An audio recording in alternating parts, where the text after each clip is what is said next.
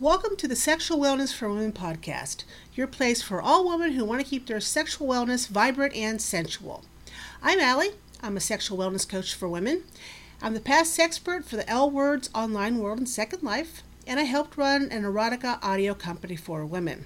I have earned my professional sex coaching certification from Sex Coach U and my bachelor's and master's degrees in psychology, specializing in female sexual desire. To find out more about me and how I can help you, please visit thepassionzone.com. All right, let's hop into, we don't have any questions this week, guys. So let's hop into the sexy tip of the week. And this week we're going to talk about ditch the pics in the bedroom. All right. Now, I'm not necessarily talking about the selfies couples like to take of each other, although always keep in mind that once you snap a picture on your phone, it's basically in cyber world forever because the cell phone companies keep copies of everything we have on our phone. So you might delete it from your phone, but it can still show up. I guess with a subpoena or something like that. But that aside, what I'm talking about with pics in the bedroom is your personal pics of your children, your family, and your friends. Of course, you love all of them, but they don't necessarily belong in your bedroom. Not if you want to have an active sexual life. Imagine that you're in your room, you're having fun with yourself, you're in the middle of coming to this fantastic orgasm, or you're with your partner, about to have this fantastic orgasm, and you look over, and there's a picture of your mother staring you down. What are you going to do? Well, you're going to immediately close your eyes and say, oh my God, I didn't see that. Because seeing your mother's face staring at you during sex will take you out of the mood. Seeing your children while you're having sex will take you out of the mood. So it's better off if you put them absolutely every place else in the house, but in your intimate space. Okay? If you don't believe me, give yourself a test. Go into your bedroom, take out all of the photos of everyone besides maybe yourself and your spouse, your partner, your boyfriend, your girlfriend, whomever, and give that a shot sexually. Give it a month, just a month. And if you haven't noticed that your sex life has improved with yourself and or with your partner, then put it all back in.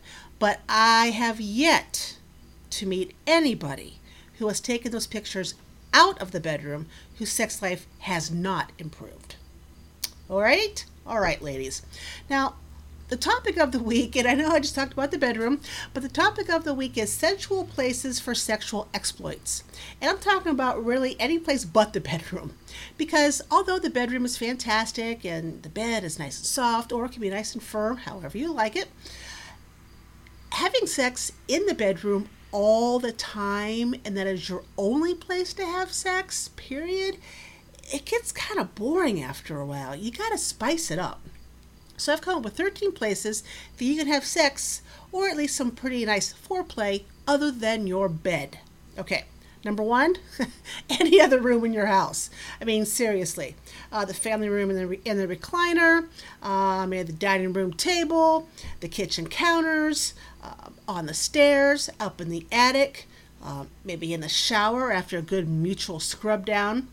Any place other than the bedroom in your house. Number two, outside your house. Maybe the patio furniture, under the oak tree, behind the bushes, in the garden. Maybe the thrill alone of you might get caught or somebody might seeing you could add some extra oomph to the lovemaking. Now, of course, if you are surrounded by neighbors and you really don't want anyone to see you, it's best to do it after dark, right? But if it doesn't matter to you who sees you on your own property, then hey, by all means, go out and have a good time. Number three, in the elevator. Now, I know in an elevator it's an enclosed space and you're not on there very long. Even if you're in a huge building, a very tall building, it doesn't last very long in the elevator. But there's still places like the CNN Tower, because that elevator, it's a very long elevator. Granted, full-on sex really is reserved for the movies, because they always seem to have sex in the elevator in the movies. But Foreplay in a closed place in a short amount of time before the doors open can be very tantalizing, so keep it in mind. Number 4, the car. This is the same transportable sex cocoon that you were in from high school, right? Having sex in the car in high school. Now, I know your body may not move like it did in high school, and I would probably pull a muscle or two or three if I'm in the car, but being in the car, the experience of having sex in the car with somebody transports you back to when you were younger and had more energy and had more sexiness going on physically because you were younger, okay? And that transportation back to the past does help with the sex life. Okay, 5, your office. Now, you could go and surprise your significant other with maybe a nice packed lunch. Hopefully they have a closed office door, because the cubicle, I don't think a cubicle will work. I don't know if your coworkers would be overly happy with you having sex with your partner next, and you might get fired. So make sure if it's sex in the office that it is a closed and door that can be locked, preferably, and that your coworkers can't see you. But again, in the workplace, on the desk, I don't know of anyone who really hasn't fantasized about having sex at work on a desk. I don't know why. Maybe it's a thrill of almost getting caught again. But, you know, even if you weren't going to have full-on sex, foreplay in that situation does work very well. Number 6, go to a party. Tease each other all night with some sexy glances, sexy hand rubs, some roving hands. And then you slip off to the host's bathroom and have a little bit of naughty fun. Number 7, meet in a hotel bar for drinks or maybe in the lobby. Then head up to the room reserved by one, but it's a surprise for the other. How's that sound? Number 8, a secluded spot in the country. Have you ever made love on a blanket in the middle of the cornfield? If not, as a country girl myself, I suggest you give that a try. Trust me, it is good stuff.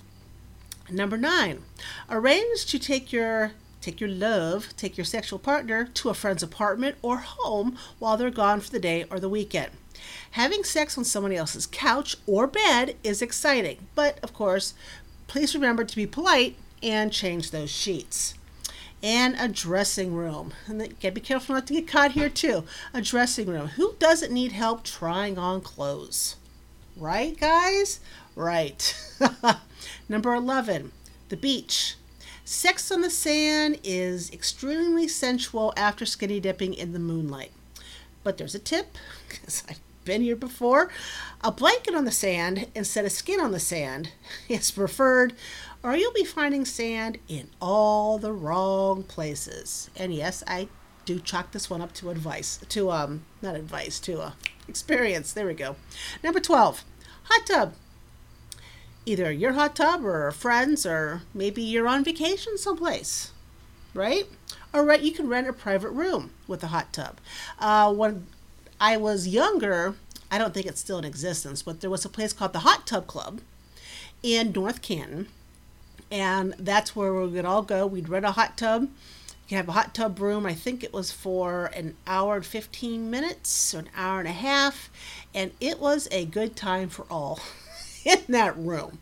So the hot tub. Number 13, planes and trains.